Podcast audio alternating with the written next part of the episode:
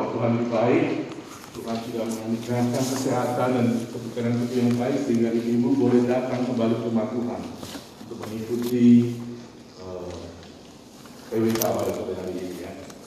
Pada sore hari ini kita akan sama-sama belajar tentang sebuah tema yaitu satisfied soul, hati yang dipuaskan. Yang akan terambil dari kitab Mazmur pasal 63 ayat 1 sampai ayat yang ke-12. Kitab Mazmur pasal 63 ayat 1 sampai ayat yang ke-12. Apabila ibu itu sudah mendapatkannya, saya akan membacakannya dari kita semua. Beginilah firman Tuhan. Mazmur Daud, ketika ia ada di padang gurun Yehuda, Ya Allah, Engkaulah Allahku, aku mencari Engkau, jiwaku haus kepadamu, tubuhku rindu kepadamu, seperti tanah yang kering dan tandus, tiada berair. Demikianlah aku memandang kepadamu di tempat kudus, sambil melihat kekuatanmu dan kemuliaanmu. Sebab kasih setiamu lebih baik daripada hidup. Bibirku akan memegahkan engkau. Demikianlah aku mau memuji engkau seumur hidupku dan menaikkan tanganku demi namamu. Seperti dengan lemak dan sumsum, jiwaku dikenyangkan. Dan dengan bibir yang bersorak-sorai mulutku memuji-muji. Apabila aku ingat kepadamu di tempat tidurku, merenungkan engkau sepanjang kawal malam. Sungguh, engkau telah menjadi pertolonganku, dan dalam naungan sayapmu, aku bersorak-sorai. Jiwaku melekat kepadamu, tangan kananmu menopang aku. Tetapi orang-orang yang berikhtiar mencabut nyawaku akan masuk ke bagian-bagian bumi yang paling bawah. Mereka akan diserahkan kepada kuasa pedang. Mereka akan menjadi makanan anjing hutan. Tetapi raja akan bersuka cita di dalam Allah. Setiap orang yang bersumpah demikian akan bermegah. Karena mulut orang-orang yang mengatakan dusta akan disumbat. Amin. Ibu-ibu yang dikasih dalam Tuhan Yesus, percayakah setiap kita kalau di dalam diri kita ini kita selalu mempunyai figur seorang pahlawan. Ya, terutama pada masa kecil kita ya. Tepat sekali di mana ibu-ibu saya menggunakan ilustrasi seorang anak gadis. Ada seorang anak gadis yang masih kecil dan dia sangat menyayangi papanya. Dia merasa kalau papanya adalah pahlawannya. Karena pada waktu dia dileceh atau dikerjai oleh anak laki-lakinya, papanya lah yang selalu melindungi dia. Dan pada saat ada teman-teman yang menertawakannya di sekolah, papanya lah yang menghiburinya dengan memberikan ice cream. Dan pada saat dia pulang sekolah, papanya lah yang menjemput dia. Tidur malam pun kalau tidak ditemani papanya, dia tuh merasa nggak aman. Sehingga dia takut untuk tidur sendirian. Anak ini mempunyai kesan bahwa kalau ada papa, semuanya pasti beres. Ibu-ibu di sini pasti pernah mengalami masa muda ya. Siapa di antara kita yang pernah menganggap papa itu sebagai sosok pahlawan? Sebagai sosok yang bisa melindungi kita, sebagai sosok yang bisa memberikan ketenangan.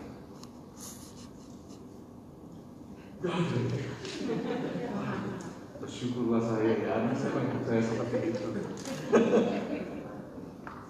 Bagi papahnya merupakan sosok seorang pahlawan dan superhero yang bisa memberikan ketenangan dan kelegaan dalam hatinya. Kalau papanya lagi tugas keluar kota, seperti saya tugas ke Semarang, seperti pada waktu ini, anak perempuan saya pasti akan susah tidur. Dia merasa tidak aman di rumah kami. Walaupun sudah ditemani oleh mamanya, dia masih tetap merasa kurang safe. Perasaan yang serupa ini juga dirasakan oleh Raja Daud rupanya. Di dalam kehidupannya, Raja Daud, dia itu mempunyai sosok yang bisa memberikan perlindungan, rasa aman, tenang, serta kelegaan dalam hidupnya. Siapakah dia? Sosok ini adalah Allah. Pribadi Allah yang kita Daud itu dirasakan oleh Daud bisa memberikan segala-galanya bagi Daud. Sehingga Daud selalu berusaha untuk mendekatkan dirinya kepada Allah. Di dalam segala situasi apa pun, dia selalu mencari Allah terlebih dahulu. Dan seperti yang kita ketahui, Raja Daud itu suka menyanyi dan menari ya. Dikatakan bahwa pada saat dia membuat Allah, pun menari. Wah dengan sekuat tenaga Nah, pada saat Daud itu bernyanyi dan menari untuk memuliakan nama Tuhan semesta alam, itu disebabkan karena Daud mengingat bahwa Allah itulah yang sudah membawa dia dari segala musuh-musuhnya sampai kepada posisi yang didapatkannya sekarang. Perbuatan-perbuatan Allah itu besar dan nyata di dalam hidup Daud. Walaupun dikatakan di awal kehidupannya dia adalah atau hanya sekedar gembala dari kambing dan domba yang sebenarnya jumlahnya juga tidak terlalu banyak. Tetapi dia bisa melihat penyertaan dan perlindungan Tuhan yang dinyatakan di dalam hidupnya.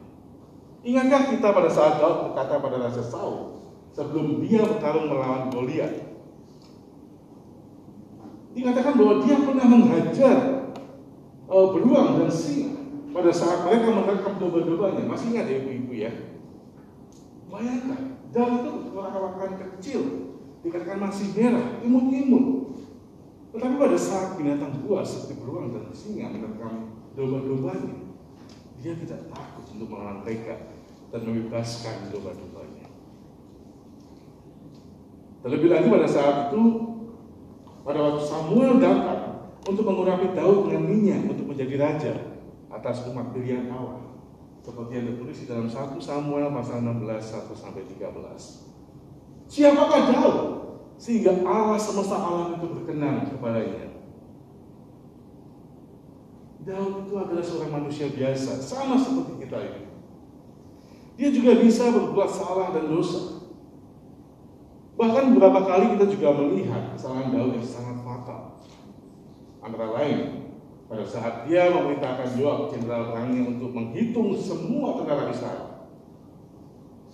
Jenderal Yoab sudah memesankan kepada Daud, janganlah begitu raja. Kalau Tuhan berkenan, Tuhan pasti bisa melipat gandakan tentara Israel. Tapi karena kesombongan Daud, akhirnya ada hukuman yang dijatuhkan Tuhan. Terlebih lagi pada saat dia berzina dengan Bathsheba. serta merencanakan pembunuhan terhadap suami Bathsheba, yaitu Uriah. Dan oleh perbuatannya itu, Tuhan menimpakan hukuman kepada Daud. Bayi yang dilahirkan oleh Bathsheba kemudian diambil oleh Tuhan. Tetapi perbedaan Daud dengan raja-raja lainnya adalah pada saat Daud menyadari kesalahannya itu, dia mau datang kepada Tuhan dan dia benar-benar bertobat. Dia menyesali perbuatannya dan berjanji untuk tidak melakukannya lagi. Dan Daud kembali kepada jalan Tuhan setelah menerima hukuman dari Tuhan. Inilah yang diperhitungkan oleh Tuhan sehingga dikatakan bahwa Daud adalah orang yang dikenal oleh Allah. Selain itu, ucapan syukur dan ucapan syukur dan pujian penyembahan tidak pernah terlepas dari mulut Daud dan dari dalam hati Daud. Selalu ada saja ucapan dan pujian daripada Daud. Dan inilah sebenarnya menjadi kunci di dalam bagian yang kita baca tadi.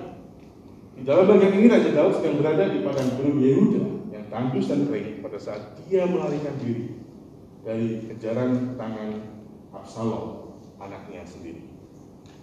Mazmur ini mengisahkan tentang seluruhan hati Raja Daud yang rindu akan hadirat Allah yang selama ini selalu berada di dalam kehidupannya. Pada waktu itu, Daud berpisah dari tabut Allah karena Daud sendiri yang meminta Imam Sadok untuk membawa tabut Allah itu kembali ke kota Yerusalem. Dan ini tertulis di dalam uh, kitab 2 Samuel pasal 15 ayat yang ke-25. Dan keterpisahan secara fisik ini membuat hati Raja Daud gundah gulana. Karena hadirat Allah yang selama ini memberikan pelindungan, rasa aman, ketenangan, dan pengharapan seakan-akan tidak ada lagi atau terasa jauh dari kehidupan Daud. Dan di dalam kerinduannya yang begitu besar ini, Daud menggambarkan perasaannya seperti situasi yang dihadapinya pada waktu itu. Yaitu seperti tanah yang sangat kering, tandus, tidak ada airnya gitu. Inilah yang dialami oleh Daud. Hatinya kering karena dia merindukan kasih Allah. Siapakah di antara kita yang suka bercocok tanam?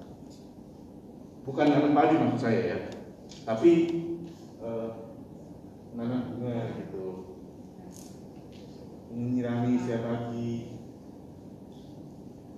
Oh siapa ya? ya ada lah ya. Istri saya juga suka. Setiap pagi sebelum dia ke kantor, dia selalu mengisi semprotan airnya, dia semprot satu-satu. Dia suka sekali pada saat tanaman yang dia tanam dan yang dia rawat itu akhirnya mengeluarkan bunga. Dia sering kali mengajak saya ke Kopeng, ada di tempat uh, dulu bekas karyawan saya di taman bunga di Kopeng itu, dia buka toko di sana. Kalau kita libur, kita sering ke sana, kita beli beberapa. Kita menanam, kita memelihara, dan kita sangat bersuka cita. Nah pada saat weekend, kalau kita berangkat ke Semarang pada hari Jumat, istri saya selalu menambahkan extra air dulu tanaman-tanamannya. Tetapi sama saja, setiap kali kami pulang hari Minggu malam, tanah itu kelihatannya sudah nggak kering, seperti kekurangan air. Sabtu sepanjang hari itu terkena terik matahari, nggak kita siram. Minggu juga mengalami hal yang sama. Minggu malamnya kita bisa melihat tanah daripada tanaman itu sudah mengering. Dan pada saat kita memberikan air ke tanah yang kering itu, kita bisa melihat bahwa dengan cepatnya tanah itu menyerap air yang kita siramkan itu untuk masuk ke dalam tanah. Seakan-akan mereka sangat haus dan ingin segera dipuaskan. Sebenarnya yang dirasakan oleh Raja Daud. Dalam kegelisahan dia, karena dia terpisah oleh Allah. Hatinya rindu sekali untuk dijamah oleh Allah, diberikan kelegaan oleh Allah, dan diberikan kepuasan oleh Allah. Dan di saat-saat seperti itulah, Raja Daud berusaha untuk mengingat kembali segala kebaikan Tuhan yang sudah dia lihat dan sudah dia alami di dalam hidupnya. Bagaimana Allah dengan segala kemuliaannya telah memilih dia untuk menjadi seorang raja. Bagaimana Allah dengan kekuatannya membawa Daud untuk memenangkan pertempuran pada saat dia melawan Goliat, musuh yang besar dan dikatakan jauh lebih pengalaman di medan perang daripada Daud. Dan bagaimana Allah memberkati dan melindungi serta membawa Daud kepada kemenangan demi kemenangan pada saat dia berperang melawan musuh-musuhnya. Dan pada saat Daud mengingat semuanya itu, hatinya dipenuhi dengan ucapan syukur kepada Tuhan. Oh ya, Tuhan itu baik. Tuhan itu luar biasa. Dan tidak terasa hati dan mulutnya mulai kembali memuji-muji Allah. Dan melalui pujian inilah hati Daud yang rindu akan hadirat Allah itu dipuaskan. Mazmur ini merupakan luapan perasaan Daud kepada Allah yang kemudian dituliskan sebagai sebuah mazmur. Melalui ucapan syukur dan pujian kepada Tuhan yang lahir dari hati yang terdalam akan menimbulkan kuasa yang dapat memulihkan jiwa yang sedang bersedih. Akan ada kuasa Tuhan yang akan kembali mengisi jiwa kita yang sedang kosong dan jiwa kita akan dipuaskan. Sekali lagi, pujian dan ucapan syukur itu apabila lahir dari iman percaya kita kepada Tuhan dan iman itu timbul dari pendengaran pendengaran akan firman Tuhan maka akan ada kuasa Tuhan yang dinyatakan dalam hidup kita. Jadi apabila kita tidak pernah membaca firman Tuhan tidak pernah mengikuti PA dan pemberitaan firman Tuhan di gereja bagaimana kita bisa mengerti cara Tuhan bekerja dengan luar biasa itu. Seperti kesaksian yang kita dengar dari Ibu Dewi, Dewi ya. Jadi kita melihat pada saat kita percaya kepada Tuhan, iman kita itu membuat kita kuat dan menggerakkan hati Tuhan untuk melakukan sesuatu yang besar untuk anak-anak yang percaya kepadanya. Sungguh luar biasa. Bagaimana kita juga bisa memahami makna ucapan syukur dan pujian yang berkuasa yang bisa memberikan kelegaan dan sukacita serta damai sejahtera Allah bagi setiap orang yang mengalami kesedihan, ketakutan, kemalangan maupun penindasan. Dalam hal ini, Daud yang dekat dengan Allah, dia benar-benar memahami dan mengenal pribadi Allah yang setia. Dia yakin bahwa sendirilah yang akan menopang dia dalam masa-masa sulit yang harus dia lalui. Dan di dalam bagian akhir dari pasal ini, Raja Daud pun berkata bahwa orang-orang yang berikhtiar untuk menyambut nyawanya akan masuk ke bagian-bagian bumi yang paling bawah. Sebagai bentuk dari hukuman yang akan diberikan Tuhan kepada orang-orang yang ingin mencelakakan hidup anak-anak Tuhan. Tetapi Raja, yaitu Daud pada saat itu, yang setia kepada Allah, dikatakan akan tetap bersuka cita di dalam Allah. Saya pernah mendengar kesaksian dari sepasang suami istri yang disampaikan di depan gereja, bukan di gereja ini. Bagaimana pada waktu itu mereka mengalami situasi yang sangat berat mereka untuk mereka lalui sebagai sepasang suami istri yang merindukan Tuhan, uh, merindukan kehadiran seorang anak di tengah-tengah keluarga mereka. Mereka sudah lama mendapatkan seorang anak. Beberapa tahun mereka sudah berdoa dan berpuasa. Tetapi Cukup lama mereka menunggu sebelum doa mereka dijawab oleh Tuhan. Pada suatu ketika, istrinya hamil. Oh, sungguh hati mereka diisi dengan sukacita yang luar biasa. Kehamilan yang pertama, bulan pertama, kedua, ketiga, empat, lima, semuanya berjalan dengan baik. Enam, tujuh, delapan, sampai yang bulan ke delapan. Tiba-tiba, pada saat mereka kontrol ke dokter kandungan, dokter kandungan mengatakan, kok detak jantung anak kalian tidak ada ya? Detak jantung anak kalian tidak ada. Mereka syok. Kemudian beberapa dokter kandungan dipanggil untuk gabung. Mereka mengevaluasi situasi dan kondisi yang mungkin terjadi di dalam kehidupan bayi yang ada di dalam kandungan mamanya ini. Kemudian dilakukan sekali lagi USG dengan dihadiri beberapa dokter kandungan Kemudian disimpulkan bahwa anak yang mereka kandung ini mengalami uh, kasus langka yang disebut dengan ectopia cordis, yaitu pembentukan jantung yang berada di luar. Jadi jantung ini tidak ada di dalam sang anak, tetapi ada di luar tubuh sang bayi ini. Hanya terjadi beberapa kasus per satu juta kelahiran bayi di seluruh dunia menurut keterangan para ahli. Dan sebagian besar bayi yang mengalami kasus langka itu akan dilahirkan dalam keadaan yang sudah meninggal dunia. Bab di samping geledek yang bolong meledaklah tangis dari sang istri. Anak yang sudah digambar-gambarkan begitu lama dan yang sudah berada dalam kandungannya selama 8 bulan itu tiba-tiba harus dia relakan untuk pergi harapan mereka. Sang dokter pun menganjurkan untuk dilakukan kirai. Tetapi suami istri itu mengutarakan bahwa mereka memerlukan waktu untuk menenangkan diri mereka terlebih dahulu sebelum mereka bisa melakukan keputusan. Dan di dalam derasnya air mata yang berjatuhan mereka berdoa kepada. Mereka minta belas kasihan Tuhan yang selama ini mereka sembah agar Tuhan menolong mereka dan kondisi anak mereka yang masih berada di dalam kandungan mamanya. Pada waktu mereka berdoa dan meratap kepada Tuhan, mereka itu adalah merasa bisikan dalam hati mereka. Pujilah Tuhan, sembahlah Tuhan dengan pujian. Sembahlah Tuhan, pujilah Tuhan dengan pujian. Pada awalnya suaminya yang begitu kuat dengan logikanya. Dia nggak bisa terima itu. Bagaimana mungkin dengan situasi seperti ini dia bisa memuji Tuhan?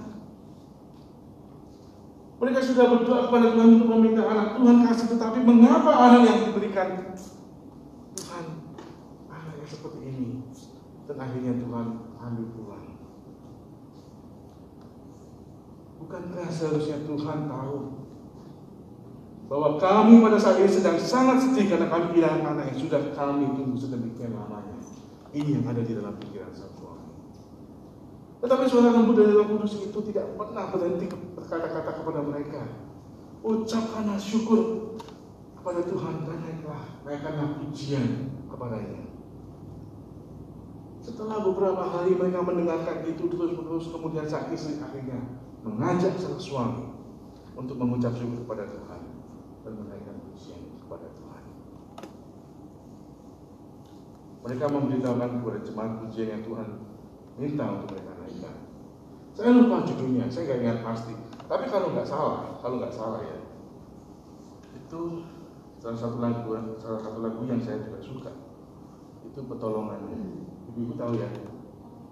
Ya. Hatiku tenang berada dekatmu Kau tak jawaban hidupku Hatiku tenang berada dekatmu